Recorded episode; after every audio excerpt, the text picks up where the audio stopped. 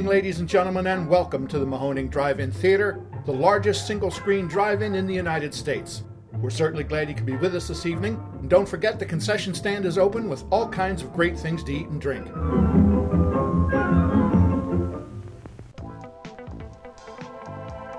89.3 Mahoning Drive In Radio, your old friend Virgil back once again for another exciting episode of the podcast. As you guys know, the only podcast dedicated to the love and revival of our beloved drive in culture. And we're so excited as we're moving into our 2023 season. And every drive in across the country is now thriving as the beautiful weather is sweeping across the land. Joined as always by my co host and general manager extraordinaire, Mark. Say hello, my friend. Hello.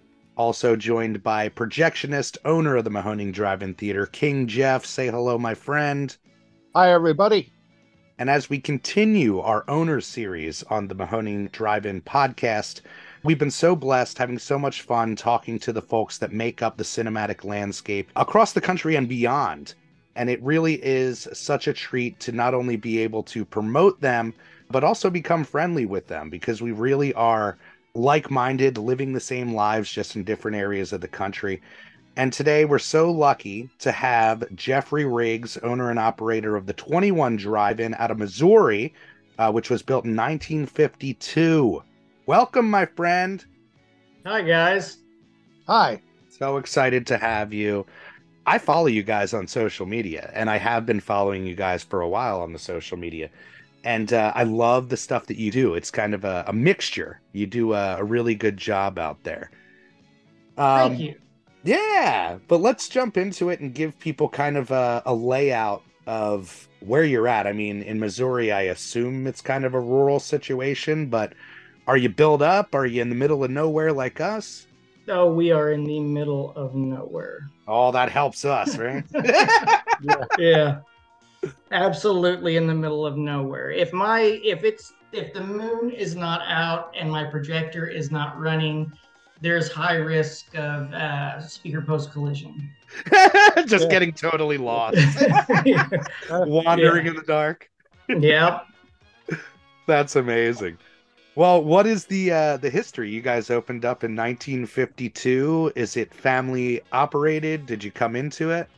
I came into it. It's had, uh, as far as I know, I think there's been uh, four different owners, maybe five different ownerships, being one owner owning it twice. Oh wow! It's and it's never really changed family hands throughout its ownership.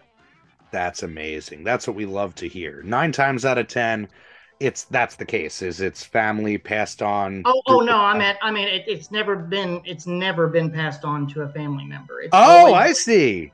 Like when a new ownership comes in, it's not, it's not of the same family, any of them. Oh, how about that?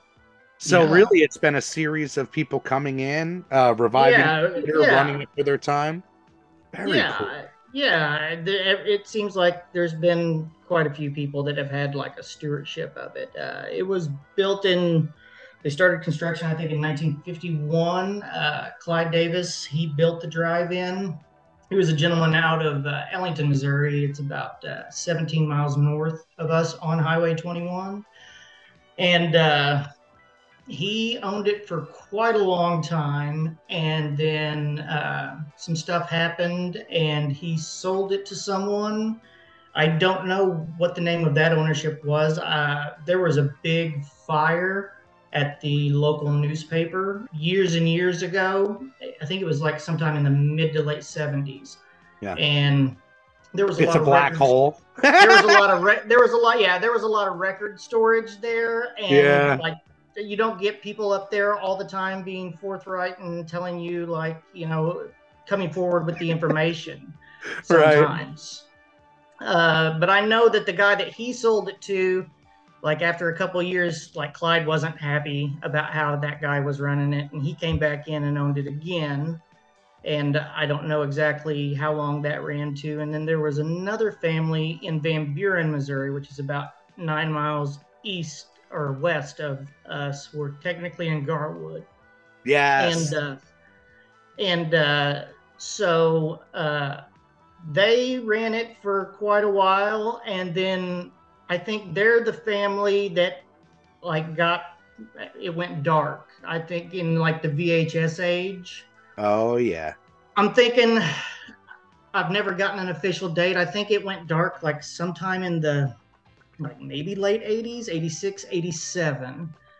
And then the people that I bought it from, uh, Cecil and Diane Price, uh, they had owned it and reopened it back up. I, I want to say 1998.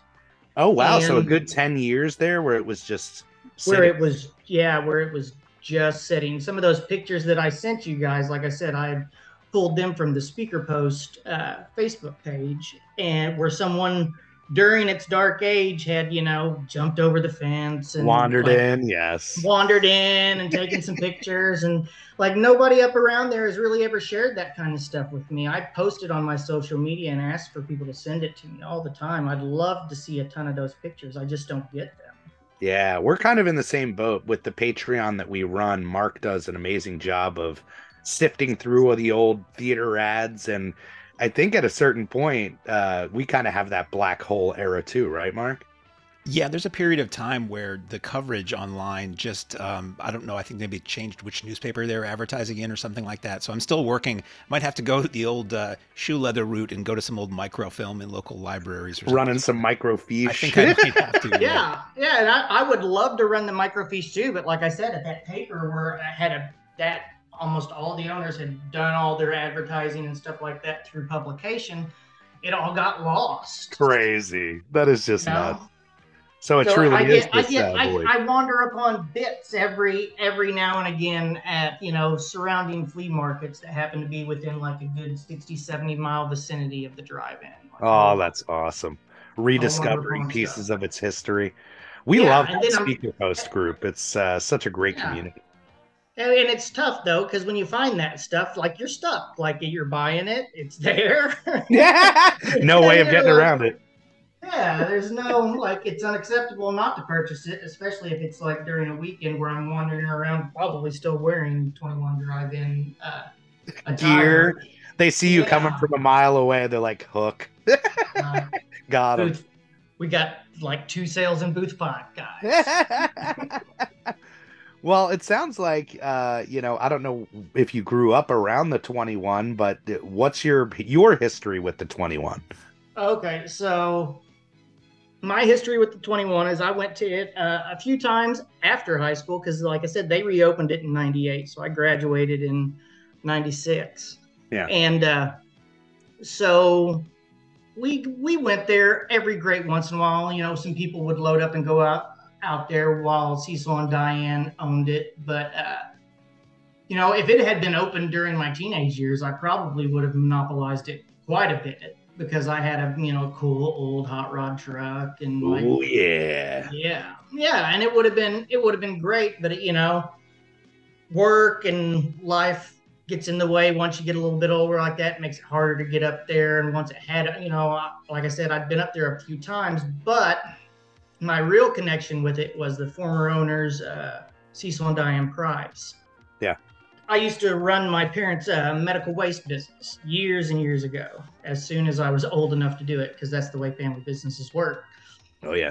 And uh, so I used to go around nursing homes, doctors' offices all the time. And of course, I'm a, obviously a huge movie nerd, grew up around loving movies.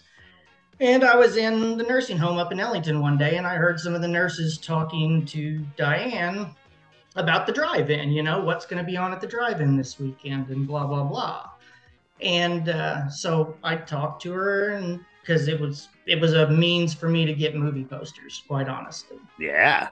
I And uh, so struck up a friendship with her, and while she was still at the nursing home, I would get posters from her, and then now and again when I'd go to the drive-in, she'd give me some here and there.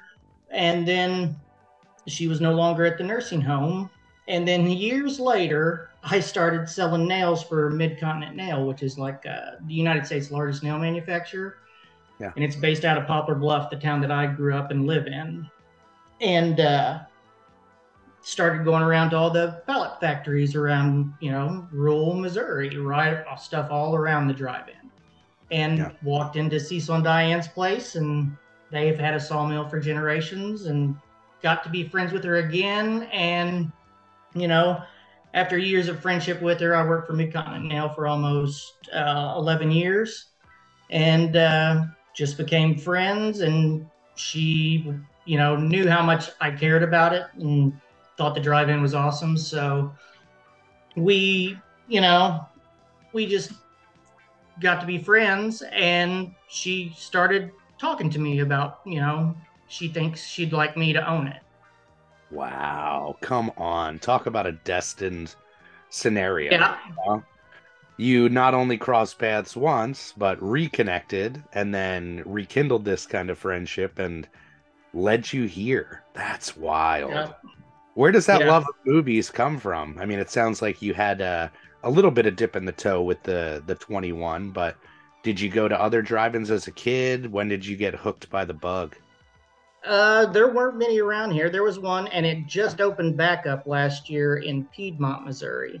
It went dark for about seven or eight years and just opened up back up last season. They're about 45 minutes away from me. Yeah. And uh, it's a much smaller drive in, a much smaller screen.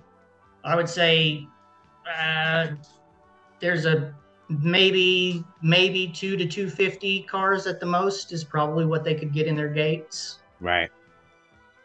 and uh, that was a much further drive from poplar bluff than it would be to get to the 21 so it was one of those deals where man that thing was a good like you know hour That was and a trek. 15 yeah Right. it was a good hour and 10 15 minutes and when you're super young like your parents rarely let you sneak off and do stuff like that and it just it wasn't as big and as cool I feel like we were spoiled back in the day with the amount of choices that we had.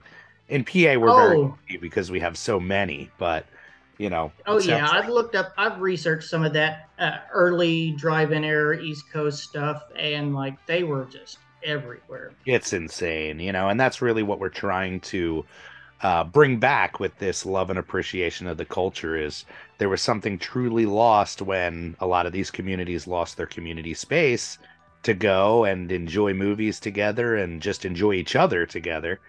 And uh, anytime that we can shine a light on a drive-in that is able to revive that, I mean, again, we're so like-minded. It's it's kind of crazy.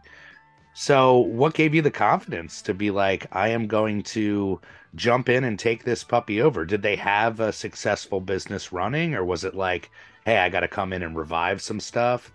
I mean, it was it was pretty it was pretty good, but like they were getting to the point to where they were they were just done with it. Uh, when I got it from them, uh, we started talking. We actually went through the process in like 2016 and got like right to the finish line and Diane pulled out and was like I can't do it. I'm not ready, you know.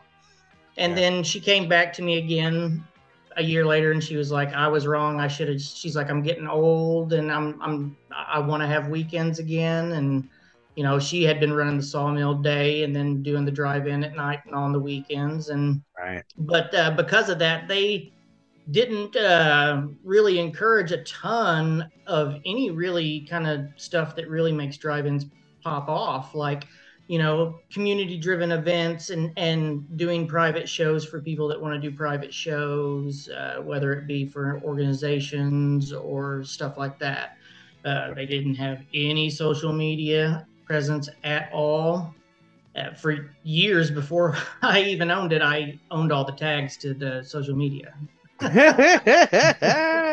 But so they, were, you, they were you helping them out with that before even? Uh, no, no, there was there was a local lady that had like a little Facebook page that she used to run for Diane because Diane didn't want to mess with it. But other than that, that's really all they had Right. as far as like in the in the internet atmosphere and and because they went for so many years without getting like big community involvement with other people and other businesses and stuff like that it just eventually became really a non-option people just didn't ask you Sure. know and uh, i'm still fighting that fight and people will show interest sometimes but there's a lot of stuff that goes on around here during this time of the year uh, Van Buren, just down the road where the river is at, it's a huge tourist area.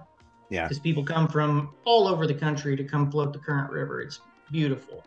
But uh, we would always tell them, you know, come here and spend all day over here. You know, there's tons of stuff around Van Buren and Van Buren and Ellington. Uh, one of the biggest natural springs uh, in the world is right there in Van Buren, Blue Springs. Oh, gorgeous. Yeah, it's it's awesome. It's a great summer town. And Mhm. but you know, it's it's small and insulary and and I I'm not from over there. You know, I'm a Poplar Bluff guy. Yeah. But we're getting we're getting there. But I mean, my big love for movies, it was probably you know Rogers Theater in Poplar Bluff, where I grew up. Oh, yeah. So that's what your childhood theater? Oh yeah, the Rogers was where everybody went. We had another small theater in the middle of town. Both of them were two screens. Uh, the other one was the Mansion Mall Theater, which was in like a tiny little mini mall deal.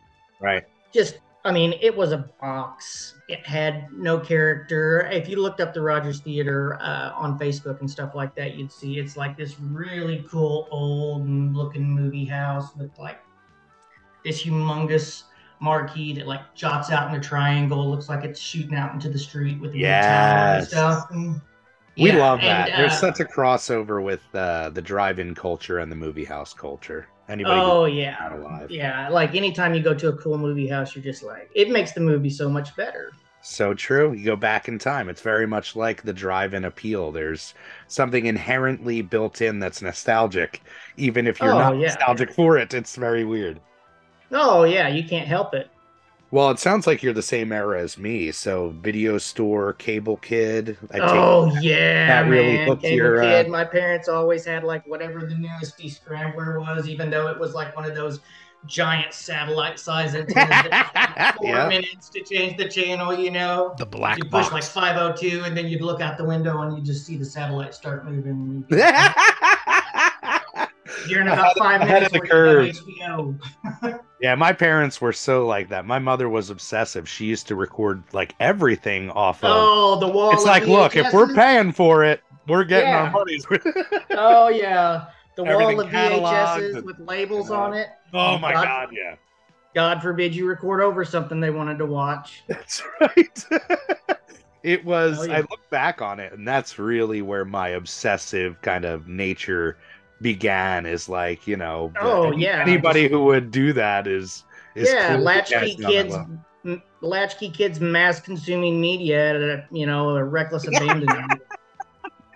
That's right. I mean, it's true. It's uh it's yeah, I, so the way, so the, so how did yours work? Was it a multi-screen, like oh, what movie on theater? your, on your satellite unit? Oh like no! you were growing up as a kid. Well, for us, we had um, the VCR that you were able to do two tapes, and you can go back and Yeah. forth. So I did Yeah. like you know personal dubs from the video store, but Yeah. she, it was that recording process. She was a big Oh, soap opera gal, and like it was like the timer. She was a whiz with this thing. It would come on. Oh, yeah. You couldn't touch it at certain hours. Don't go in the room. Oh yeah, oh yeah. I was I was the programming director for my grandmother's Young and the Restless and Bold and the Beautiful.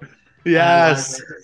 Uh, for certain. It's- it's but I mean, the way my parents worked is like you could always watch live satellite, but you just had like one unit. This was back in the 80s, early 90s. Right. But it had two feed lines. So one went to like the living room in the basement that had the huge TV, and the other one went to your parents' room. But they always were on the same channel. So like No way to- like if there was if there was a crazy good movie that was probably a little bit too inappropriate for you to watch, but you knew it was coming on late, it was always Russian roulette to change the channel.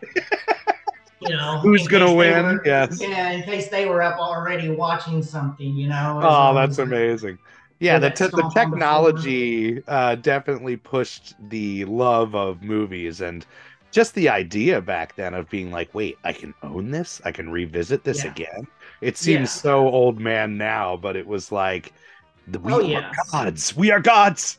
yeah, I remember. My dad was a really good, really good friends with the guy. Uh, his name was Steve Wisdom here in Poplar Bluff, and for years and years, Showtime Video was that was the spot. Like we didn't have blockbusters and stuff like that in Poplar Bluff, but this local guy named Steve Wisdom like had this super awesome video store here in it. Poplar Bluff. Had actually two locations because he was just killing it. And my dad was really good friends with him, and like we would like get stuff all the time. You know, you'd go to the video store with your dad, and you know Steve would be like, "Hey, he'd like this," and like it's not out for another week. So, but you know, we've got boxes of them in the back. You had a local dealer per se who was like, yeah, right. hook you up with the yeah. goods. I know. Yeah, he's like, I know you need your fix, man. I know. Evil Dead 2 just came in. Yeah, Got. Uh, yeah. You'd Yeah. walk by like the dream was when you walk by like that very small section, like this big cubicle in the middle of the room where the laser discs were. Oh Uh, yeah. Royalty, right? Yeah, I'm still never. a Laserdisc guy. I still have my player. I still collect. I never had any of them. I've watched a few things on them, but I've You're never- probably better for it. You know, it's the collecting bug has bit all of us on this call, and it's you know, it's a it's a rabbit hole that you can't pull yourself out of. If you think crates of records are heavy, start moving around crates of laser discs. yes, sure, yeah, I'm sure. Yeah. Or 35 millimeter film. That's right. Man, Jeff, I'm here to tell you right now. I watched that documentary and like watching you guys cut that film together just like makes my skin crawl. I Oh, that's beautiful. splicing that I I I've always since I've owned it, the theater's always been digital. I've never had to mess with that. Uh, when we arrived, there was very few remnants of that lying around, uh, other than I've got boxes and boxes of 35 millimeter trailers, though. Ooh, Yeah. we're now best friends. Oh yeah. You, you got a theater who uh, can put them to good use.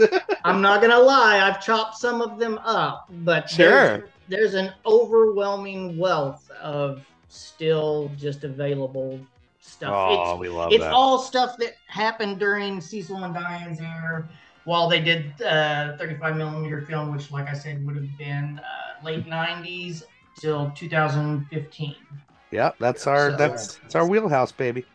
Yeah, we try to do uh we try to do a 35 millimeter uh, pre-show trailer reels. We try to do the intermissions between, so we try to be fully immersive when it comes to the 35 mil. But most of our collection has been pulled from all parts of the country from people who are like, "Hey, I got this. I can't do anything with it. You guys gonna?" yeah, man. I've uh, guys. I've got I've got two projectors. I've got platters. I've got I- yeah, I- I've see, it's all who you know. That's beautiful. and it's not doing it's not doing me any good. I mean, I would love for another theater to make use of it. I've toyed with the notion. I tried to get Rogers to take one because uh, when our big box eight screen finally came in here in Poplar Bluff, Mansion Mall got tore down and Rogers uh, got sold to the city. Now the city keeps it and they try to do plays and musical events and stuff there, but they took out all their movie equipment when they Yes, sounds very familiar. We we just went through something like that uh, with a local theater here. Yeah, and there's also Reynolds County uh, Museum that I've thought about giving one of the projectors to because we're literally my fence line. If you hop over my fence line, you're in Carter County, but we're in Reynolds County, even though like we're way further away from all of the like what would be considered larger towns in Reynolds County. Right. Our closest person next to us is easily Van Buren, like I said, about nine miles west of us. Yeah. And uh, Elsinore is about 15 miles from us, and Poplar Bluff is right at about, I can leave my door and be- be pulling into the drive in in about 35 minutes. That's beautiful. Not bad. Not Well, we luck out in that way too. We have a, a tourist attraction in Jim Thorpe, which isn't far from us, and it's nice. it's that curiosity thing. We get a certain percentage of people that just are like, "Hey, there's a drive-in in town. I'm gonna go check Yeah. this out." So yeah, I would say really I would say my breakdown is probably since Poplar Bluff is easily the largest town closest to the drive-in. I would say anywhere between 30 and 40 percent of my audience sometimes comes from Poplar Bluff. The other 30ish percent is a mix of Ellington, Van Buren, and Elsinore, and probably the last little bit of that percentage is the tourists that are in town for the river or for the springs or at one of whatever close campgrounds. Clearwater Lake is right down the road from us as well. It all works out. Sometimes location is uh, key, and it's it's wild to think that these things were built in the 40s, 50s, and still somehow it it works out now, now that the land's been developed to still deliver you uh, an audience. Yeah, I mean, it gets rough sometimes. I mean, my my biggest complaint being first run and a single screen is Oh, your hands are tied. Yeah. the booking obligations. Yeah. I'm always fine with a two week booking. It's the three week bookings because the way things are staggered, they're almost always staggered every two weeks. So, I mean, if it, I was a multi screen, it would be so much easier to flex and move things around. Yeah, the owners we're talking to, that's always the thing I, I push. I'm like, so that second screen, that's just for you to play around on, right? It's like, it makes things uh, so much easier as far as appeasing that because you can scoot things that you have to keep for multiple weeks over to your smaller screen or whatever the case is. And yeah, it's really difficult. And we talk about this all the time like, what is Hollywood now? What is the releasing schedule Hmm. now? It's so crazy. Right. Like, when Megan came out, I swear that it was available on digital two days later. It felt like Yeah. it's like- so keeping yeah, something yeah. for three weeks seems kind of crazy, you know? Yeah, you're poking the bear. Uh, I Let it loose, brother. Let it loose, brother. Let it yeah, loose. yeah, I I believe I believe concessions should be made for single screens, and you know, a lot of us drive-ins like really helped them out during COVID, like really did, and the ones that were able to function. Mine wasn't because of other circumstances, but uh, I got open later on in the season. Yeah. And they were just giving stuff away, which was nice. I'm not going to lie. It was super nice. But immediately because of COVID, COVID opened the door to the to the way quick digital releases. I Yeah. mean, super super fast. So we gave them all this help, and, and we, for a better part, kept the kind of movie going experience alive during that pandemic. Fact. And yeah, it's it's a fact. Like they can't argue that. Like people were putting them up in shopping parking lots. I mean, and so then after the smoke cleared, they went right back to hammering away and didn't give anything back. And not only did they not give anything back, but they didn't change their digital release schedule either. They just kept shoving it out as fast as they could too. So my argument on that, as far as booking, is if they're going to give it away really, really quick to another market, and I think the regular theaters have a gripe on this too. But yeah. like, so where's the rub? So are you going to do me better on a percentage, or are you going to be nice and let me just keep it two weeks? Or if it's something that's not tracking real good, let me just keep it one. Oh, yeah. I don't understand that they do not realize, especially for a single screen operation, if they would allow us that that just a little bit more bit of flexibility, we would be it would be much easier. I could, I could have half my summer probably scheduled Sure. if if I could just stick to a two week obligation. Because those two week obli- obligations make the decision, especially if you know your audience, really, really cut and dry, depending on what's being released, on which one you're going to go with. So if you're going to make me keep it for the same lengths of time, then if you're going to release it early, then like let me pay you a less of a percentage because you're going to go out there and get it from someone else here later on. you would think you know and that's that's as the booker here it's a, amazing to me that there is no established uh, line of communication between exhibitors and the uh, studios where it's like these are things that could benefit everybody Yeah, across yeah, they the board could they but could they could benefit everyone across the board.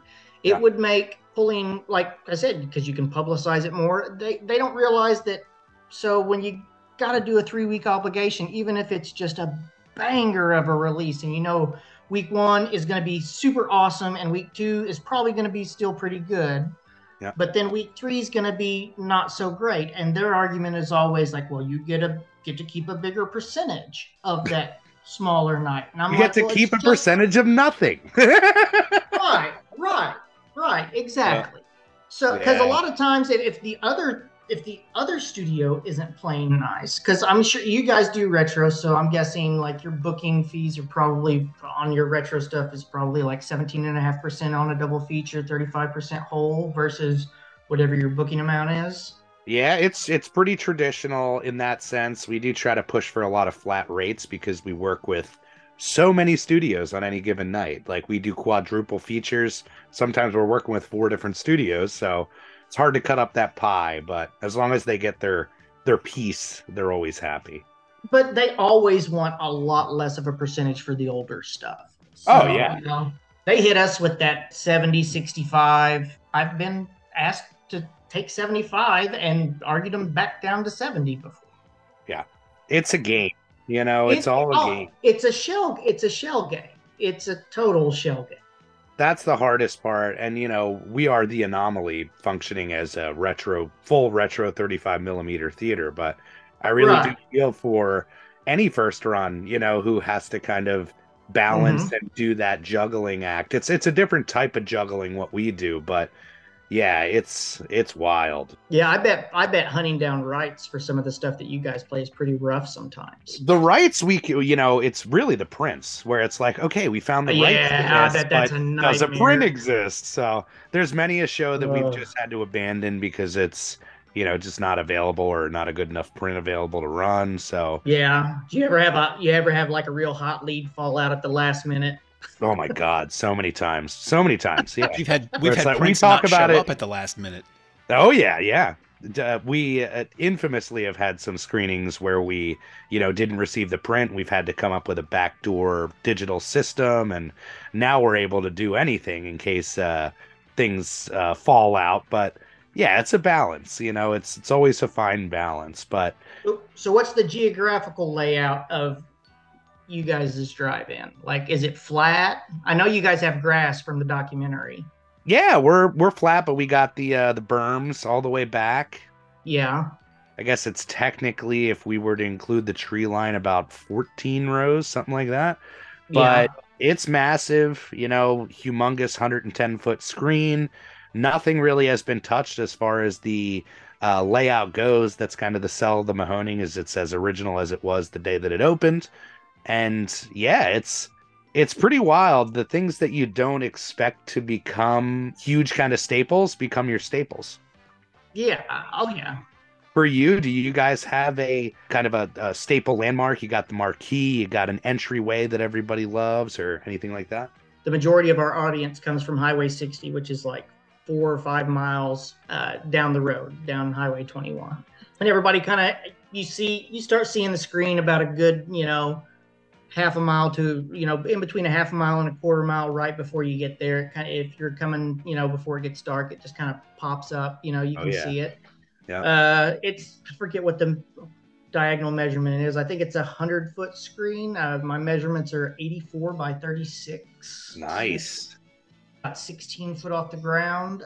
Uh, my geography is built like a theater. When clyde davis bought that land to build the drive-in he bought it because of the way it slopes. So the screen is literally kind of like down at the bottom of the hill, and with each successive row that you go down, oh, uh, I love get, that. You get lower, so it's kind of built like a theater, but outside, like something like an old Roman thing you'd see, like stadium seating for your for yeah. your uh, vehicle. Oh, that's too yeah. cool. And you where know, you I... park by the speaker post, it does kind of berm up a bit and tilt up except for yeah. the path that goes like straight from the projector booth to the concession stand. That's beat down pretty good, not just from me, but from others. right. so you still have your speakers? Yep, speakers oh, are still there. Come yep. on, uh, functioning the, speakers. Yep, good majority of them work still. wow. You know, we yeah. get that question all the time, and it's like, yeah. I couldn't imagine having the amount of speakers that it would take to fill that lot and keeping them all functioning. The yeah. big thing we always talked about, my Jeff, is, uh, you know, people walking off with them. They become yeah, yeah. kind of valuable. I, I, yeah, I lose about I lose about one or two to theft every year. Yeah. Uh, and I've got a I've got a box full of replacements that one of said former owners bought at one time and shoved in my shed full of treasures.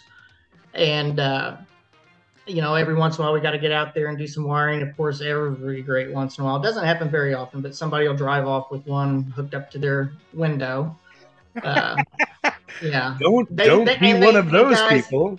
Hey guys, they're they're super nostalgic and cool, but they they don't sound great. They, they don't sound great. You know they the don't. the tin can uh, sounding. The tin can. But I also do the radio as well. I broadcast on 103.7 FM, and uh, I put a bunch of big uh, Bluetooth speakers up on my concession stand roof and kind of oh, angle them awesome. in like a fan array to shoot out. So like if you're on the first four or five rows, like you get some pretty good sound. That's fantastic. Now, how does it? I mean, I'm so curious now. Are they all active at all times? Do they have to be turned on? The my memories as a kid going to my childhood drive-in, they had the speakers for a very short time, and then they came out in the '80s.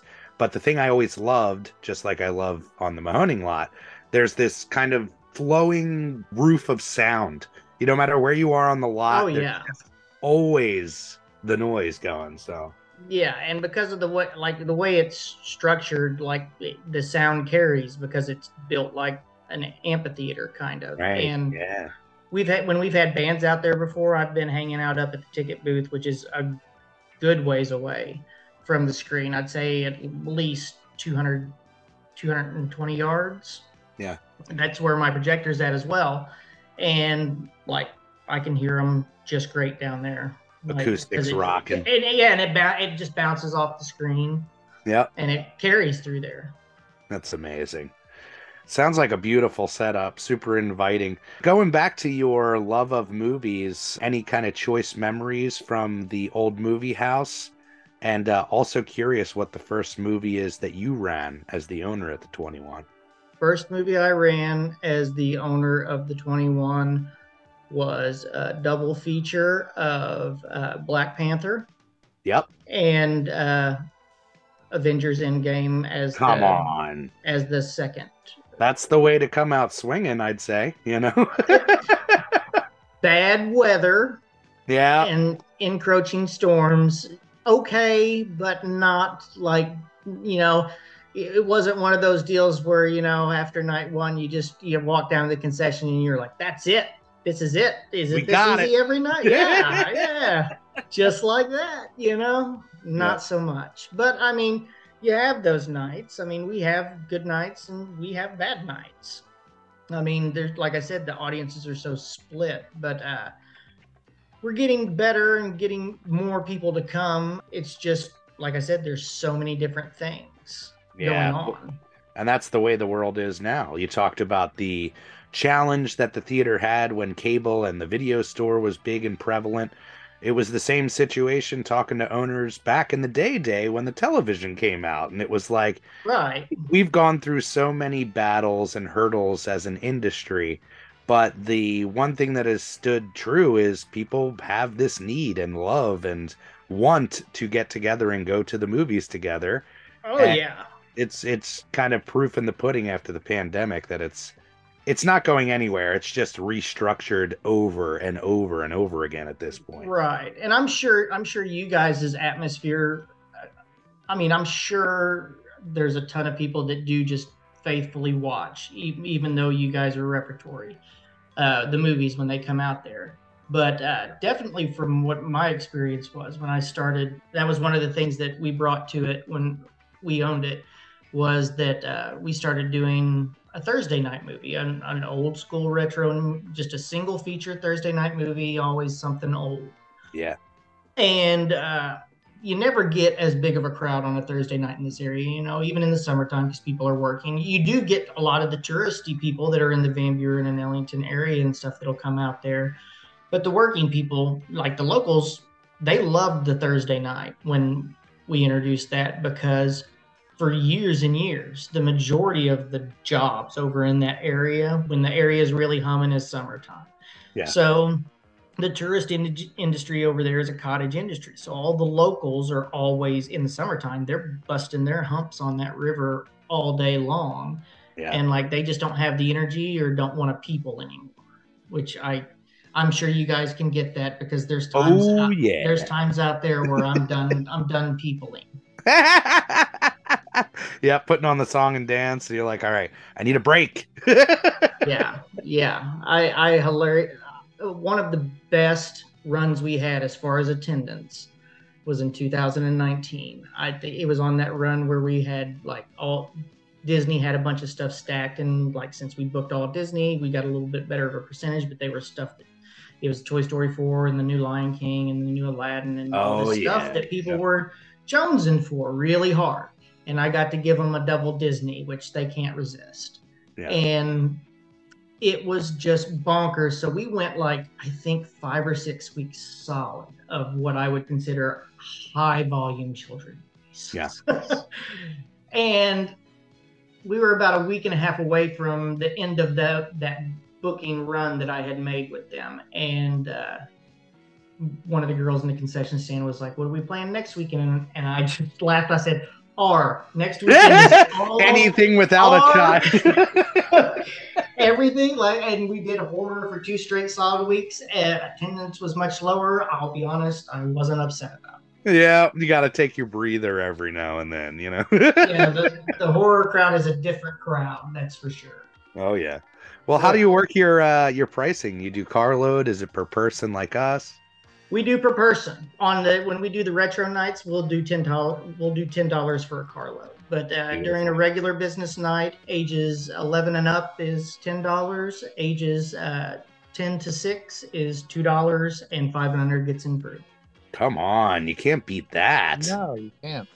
It's funny that you brought up the Thursdays because we started doing Tuesdays during the pandemic and we found the same thing. There were people who came out of the woodwork and are like, you have no idea like how much it hurts being somebody that has to work every weekend, seeing your cool events and being like, I'm never able to get there.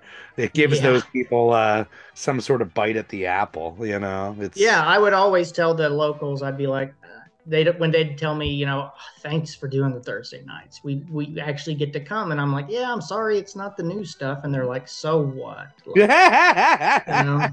some solids. Yeah. Yeah, oh yeah, as solid as you can. Of course, you don't get to, if you're first run, you don't get to book anything repertory from Disney. Yeah.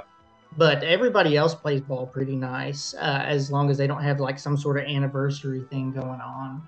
Yeah, you catch the moratoriums Yeah. and things yeah, like that. exactly. But I mean, the slower, the lower attendance on the Thursday nights doesn't ever bother me. Uh, you know, it's one of those things where honestly, when if you can get a business to sponsor the Thursday night and that covers your booking fee and you don't have to worry about a super high attendance, you don't ever get mad about a low attendance because the people that come out to watch, you know, Ferris Bueller's Day Off or Gremlins or something like that, those people are just thrilled that they're going to get to watch that thing on a big, huge, massive screen.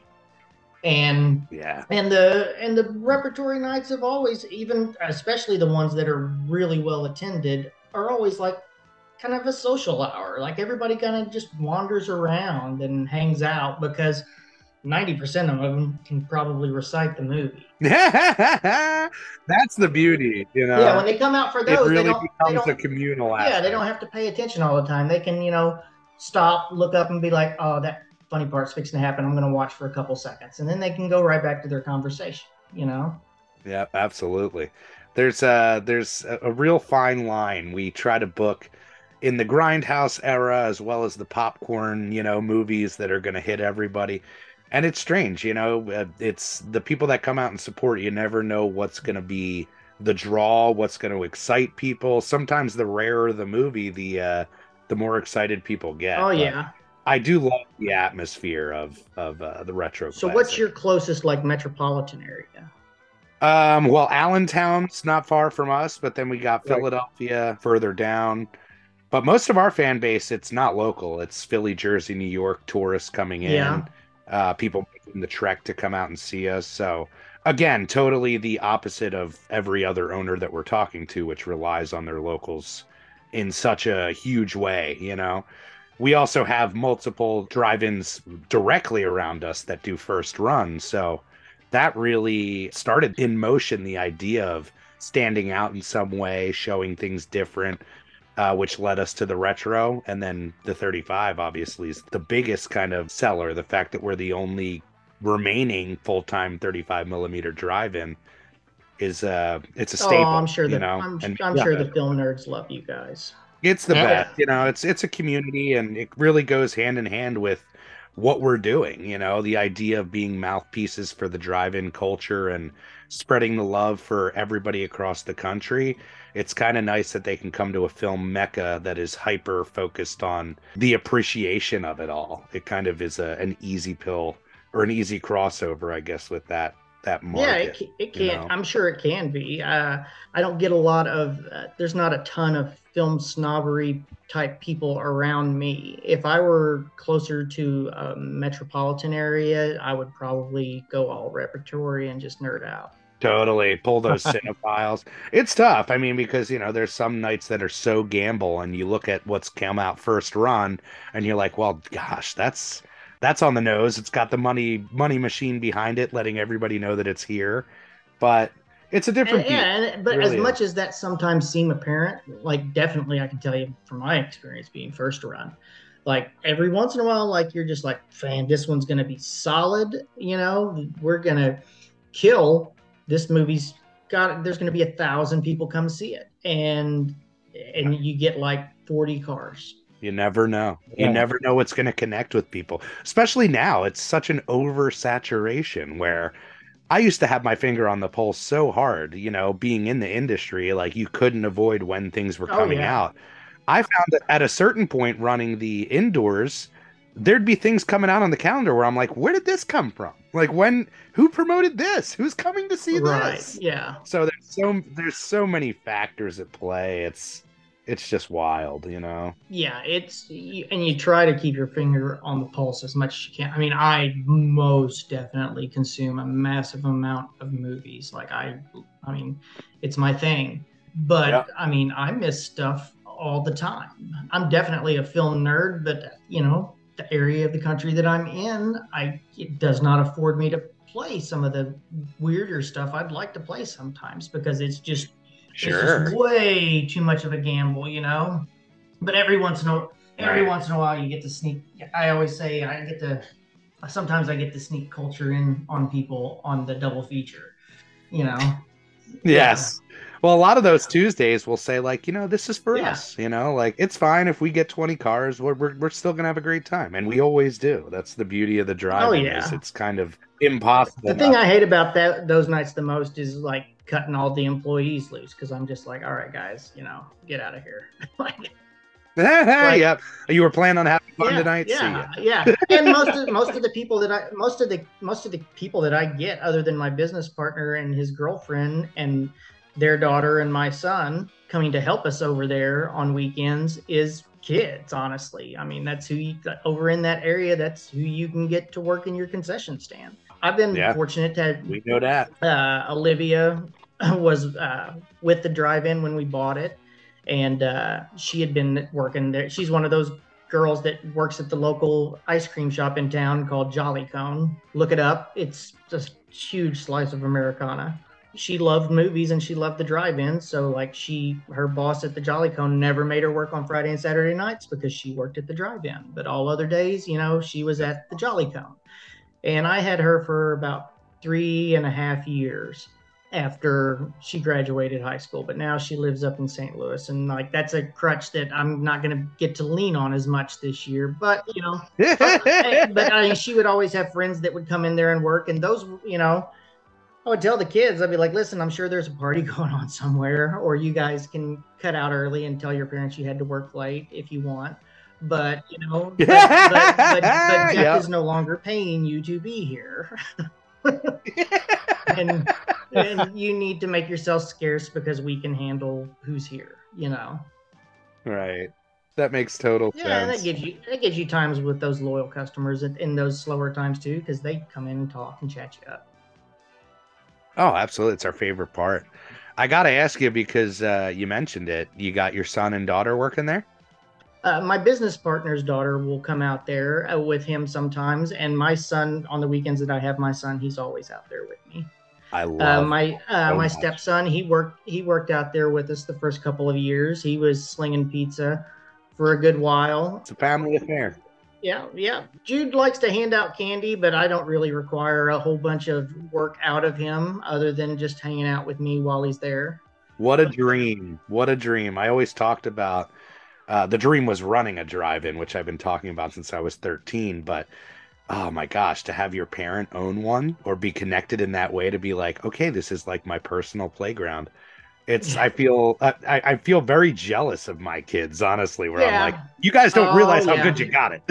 yeah, yeah, exactly. Yeah, so yeah, that's the that's the thing uh, too. You know, it's like you know, I'm sure that's something that you've talked to other drive-in owners about, especially all the drive-in owners who are digital. I mean, it is kind of a cool toy to have. Like, Yeah.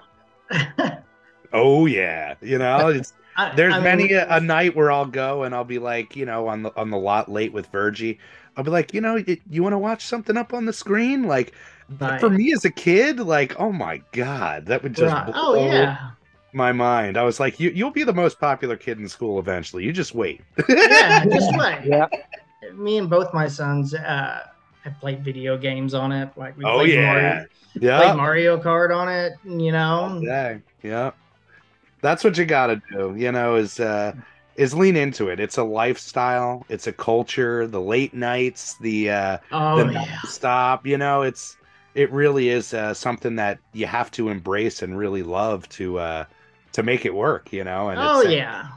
Sounds like you're doing it so you mentioned the pizza we were looking at your website and literally drooling over your concession items Yeah. tell us about what's popular and get into these specialty pizzas because i want a pulled pork pizza Yeah, pulled pork pizza is pretty good. Uh, come on Yeah, uh, we do uh, dessert pizzas. Uh, my friend Kristen does like a it's like a lemon blackberry and uh, Stop. She does like a peach cobbler. On the busier nights, we'll make she'll make a couple of them before like we open the gates and stuff like that, and we sell them by the slice. They're a little bit pricey if you buy the whole thing with the dessert pizzas, but it's too much. Like you can't. you'll literally burst like yeah you can't you can't eat a whole one my business partner john he used to do a bunch of competition barbecue and everything so all the pulled pork that we do at the drive-in like we smoke it like for 10 12 hours you know we're in barbecue country so oh yeah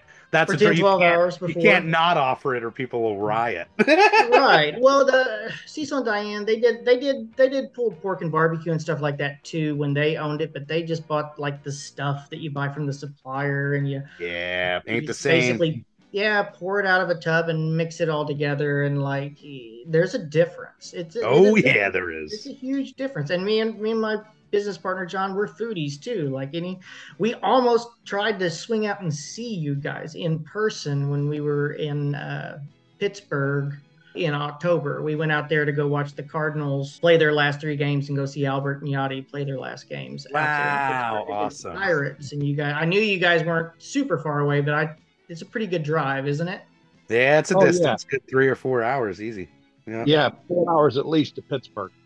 Yeah. And after driving ten from Poplar Bluff, yeah. yeah, I get it. I get it. Well, what uh what when you came into things, did you have this idea of like, all right, I'm gonna go with a a little more um options at the concession stand, really make it a draw for people? Because we all really- know it. That's how the theater industry survives. it really wasn't uh, uh, adding or taking things away necessarily. It was uh, just providing uh, better versions of what was already being given out there. They did Right. hot dogs and they did Polish sausage and egg rolls like we did. They did pretzels. They did pizza uh, and they did barbecue and chili and stuff like we do. But you know, all of their stuff was pre-made stuff. Whereas like me and like John does the barbecue, I make the chili. We they used to do Hunt's Brothers pizza. I got rid of that and started buying pre-frozen crusts that were at least like three or four inches larger, which doesn't seem like much, but when you're looking at a pizza that uh, has a larger circumference, that much larger circumference, it looks like a quite Like a legitimate pizza? Yeah, it looks like a real pizza, you know. Whereas, you know, let's not kid ourselves. Those Hunt's Sure. Brother jobs are gas station pizzas, all right. I mean, right. and the beauty of that, those first years of having the drive-in and actually still using Hunt's Brothers was all, all it was was the convenience, you know, because it came they called them pies. And when you get them from Hunt's Brothers, a pie comes pre-sauced, pre-cheese, basically like a frozen cheese pizza that you buy from the grocery store. And you just Right. like shove it, shove it in the conveyor, and it goes through and it does its thing. Add the other toppings to it. Where, as the way I do it now is the only thing that's really pre-made is that crust, and you have like we sauce it, we cheese it, and like we do everything Yeah. and uh, it's just it's just better. I mean, and uh, of course the price had to go up, but I mean, what isn't right now? But, That's true. But when you're talking about, you know, Right. these specialty pizzas, you, you know, Right. it's still very affordable.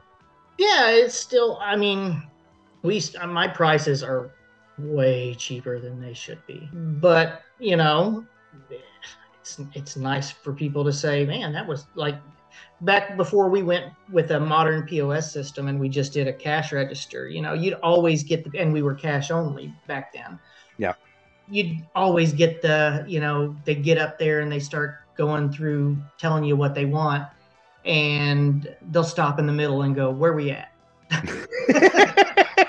yeah. and, you, and you go, uh, 35. And they're like, oh, okay, yeah, I don't want that pretzel and I don't need that extra icy, you know? Yeah. Because because paper money is real money, guys. Like that's that's the way it Yeah. works in their brain. And That's right. When you're swiping, it's a lot easier. yeah, they Yeah. don't they definitely spend with less discretion for sure. So it sounds like you have a, a walk up system versus a self serve system, uh, like point of. Yeah, because I don't like the setup in my concession stand. Uh, it's it's one of those things where you know immediately when coming in, it was like, okay, one of these days this is gonna this is gonna have to change, and I'm I'm hoping it does get to change one day soon. I'm actually waiting on possibly be getting my screen completely resurfaced, hopefully Nice. uh, I actually contacted the guys that were on your podcast uh, because those storms that blew through the Little Rock area the other day just they took out about like eight or nine of my panels. Crazy. Wow. yeah, and it's uh, the steel structure is good, but it, when it was rebuilt in the '70s after the original wood screen got knocked down by a tornado, they built a steel structure, but the substructure and the screen surface are all wood and uh, I'm hoping those guys can attach just steel and the screen surface, and we get to use our existing metal structure. But we're hoping to hear from the insurance soon on that. Very cool. Is that something you Yeah. got to deal with uh, out there? Is weather? Uh, because of that, because of the screen and the age that it, it's coming along, and I, and I knew coming in that that was a bear that I was going to have to wrestle eventually as well. I'd say three or four times a season, uh, a bad storm will blow through and knock a couple, just a, a one or two pieces off. You know, sometimes Right. Uh, never anything super major. I got a guy that owns a tree service that lives like right down the road, and he'll run out there and Hook you back his- up? yeah, his price scale is flexible. Sometimes there's Yeah, nothing. like- there's, no, there's there's nothing worse than coming to prep a show, and like I said, a good quarter between a quarter of a mile to a half a mile before you get to the theater, round in that corner You see and it? just and just seeing a chiclet missing. the like, light and it- shining through. Yeah, the light shining through, and it's like five hours until showtime, and you know. Oh yeah. yeah. But uh, that's where that's where this bad one happening this time is the argument that we're going to make with the insurance company. We're just going to be like, listen, guys, do you guys want to have to keep doing this like two, three times a year? Like, why don't we just? yeah, you know, be proactive about it. Help us out. yeah, yeah. Come on. I That's what we're hoping happens, but we're prepared for whatever. I mean, we'll, we'll get it. We'll get it band-aided back up. You know, we're Yeah. there's some real hillbilly ingenuity going on over here. So It's all about pivoting. It's all about, you know, uh, reacting as things come up. That's what we find is there's no way to prepare for these things. You just kind of got to jump into it and make it work best for you, you know? Yeah. exactly right. So we like to talk a little bit about the cinematic landscape. You mentioned that you had uh, another drive-in that opened up not too far from you. Any in of those indoors still open? Any of the movie houses? Oh, you said that the, the one was bought by the town, correct? Yeah, well, yeah. When they when they back then it was the theaters in town were run by Carasota, which is now defunct. But uh, when Carasota, they sold the Rogers, the really cool one, to the city for a dollar. But they made them sign like some sort of BS, like 99 year no compete, can't show movie thing.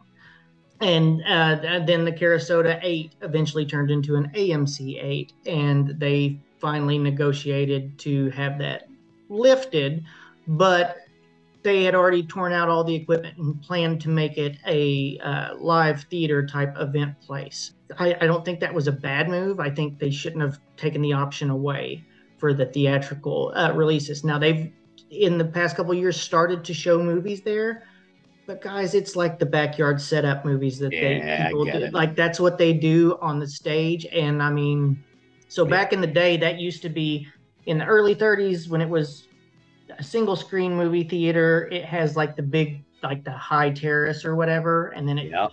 drops lower, and then it goes into a less sloped area. And so when I was a kid, there used to be two screens, and there was they had built a big partition, and like the upper theater, like you almost set vertical, like your feet were almost at the heads of the other people when yeah, you're in that screen. yeah.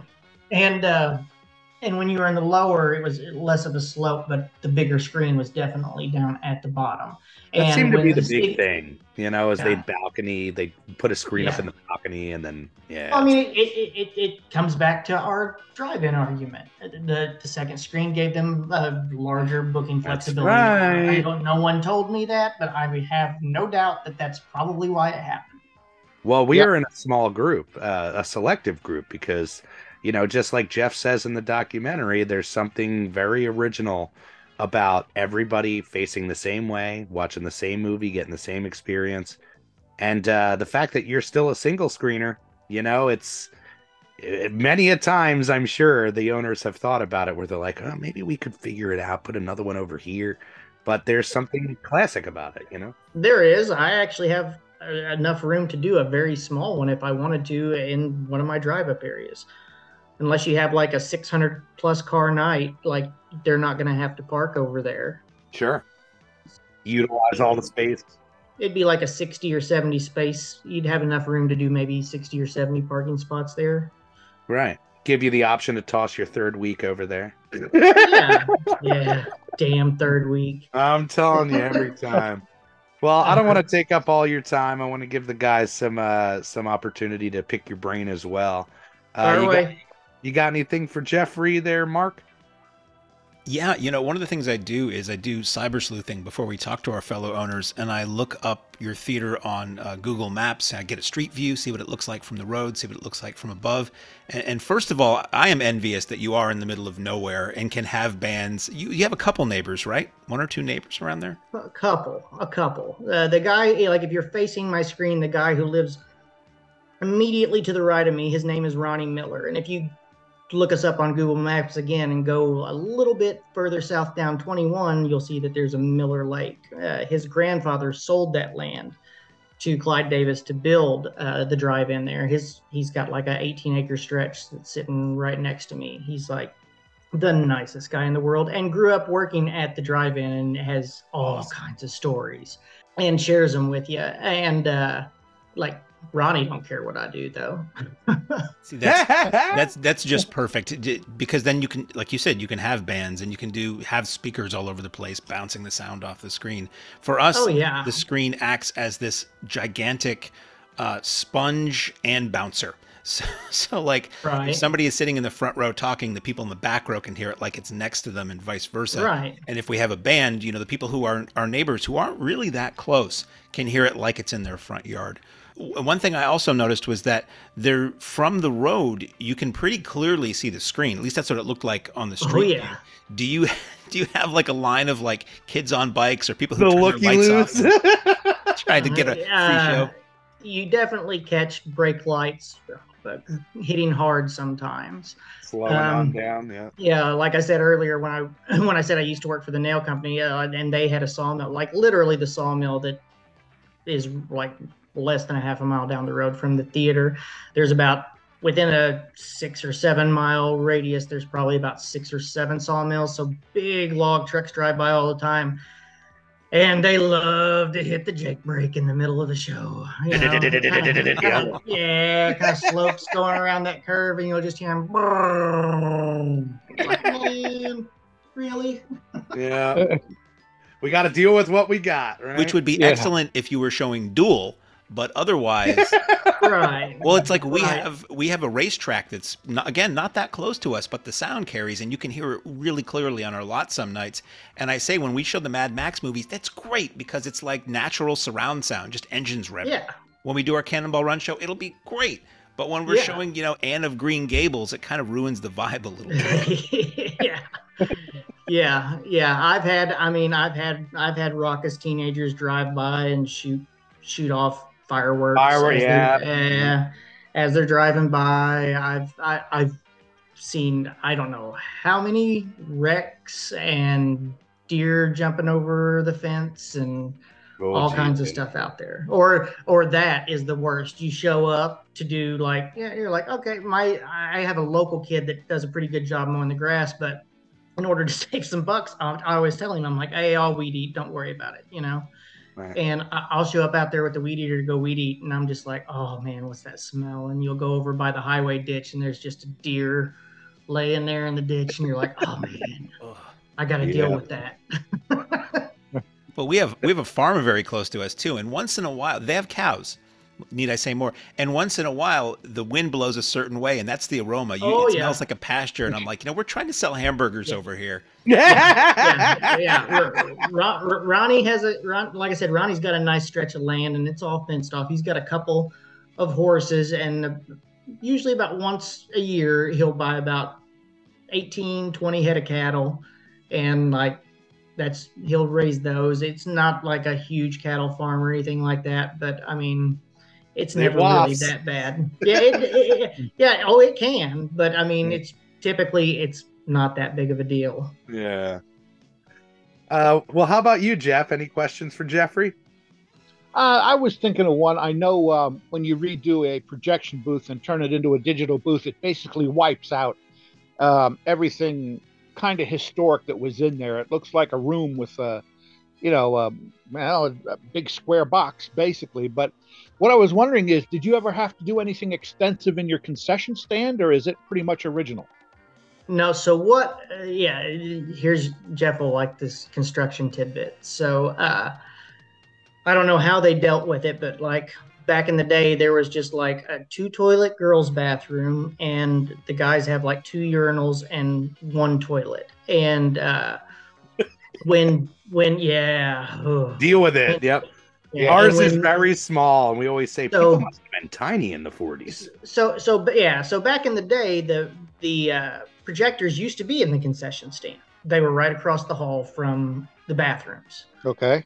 So when when Cecil and Diane went digital, the projector that they got was really powerful, and so then they moved physically moved and built it. If you look at our uh, pictures of the drive-in, that building next to the ticket booth, that's where my projector is.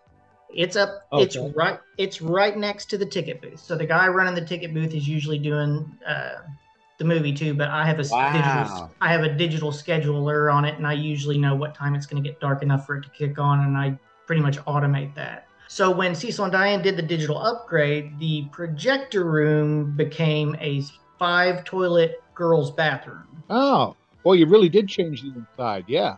Upgrade. Yeah, it really, really. I'm sure I can't imagine what it was like back in the day. I, I mean, there's nights where it gets on a busy night, it, it gets crazy, and there's a pretty good wait for that bathroom even then. Yeah. So I can't Yeah. imagine what it was. But one of the things that they did is they didn't they didn't do the guys' bathroom. So technically, the girls have two bathrooms. They still have the little two toilet bathroom, but hopefully. The key is when we get to do the concession stand renovation that we're going to take down the wall in between the small girls' bathroom and the guys' bathroom, and give the guys like a four urinal, like one commode setup. And, Yeah. Right. and because it's it, let me tell you it's there's band-aids everywhere in that old place Yeah. Yeah. Well, like, again, you work with what you got when you're coming into a structure that was built 50, 60, 70 years ago. It's uh it's very much that scenario where you're like, okay, I'm going to figure this out. I'm going to make this work for my people and you know, the the beauty of it is there's a lot of love in the originality of a drive-in, you know. oh I yeah people I- we, that. we always yeah we always tell people even if we own it it's we're more it's more like a stewardship like the idea is you know maybe one day find someone that's gonna make it better than what it was. You know, you want to leave it better than you found it, and Sure. that's what Right. we're working on. Right. Well, it sounds like you're doing an amazing job. Why don't you let the people know where they can find you on the social medias? We know how important that is. Okay, we're on Facebook. Uh, I have a Twitter account that I never do anything with anymore, but I have a Twitter account as well. I'll get on there every once in a while. Uh, we've got Instagram. Uh, we've got a website, 21 drive in dash in between the drive and the end.com. And that's where we're at social media wise. That's beautiful. Now, as far as your schedule, are you seasonal or can people come visit you all year round? How's that work? I mean, we're seasonal for the first run stuff. We usually run from May till October, but we are available to be used anytime when those regular gates aren't. You know, that's when private parties and private stuff becomes available for people to be able to afford to do on the weekends. But uh, it, we're just now starting to open the doors more to stuff like that. It's very smart. You know, we uh as we go every single year we add little additions, little pieces, and you figure out uh, figure it out as you go. And it sounds like you're doing a great job keeping the dream alive. Um, anybody who's out there who uh, happens to be coming through, whether tourist wise or coming through the area, be sure to swing by, show them some love.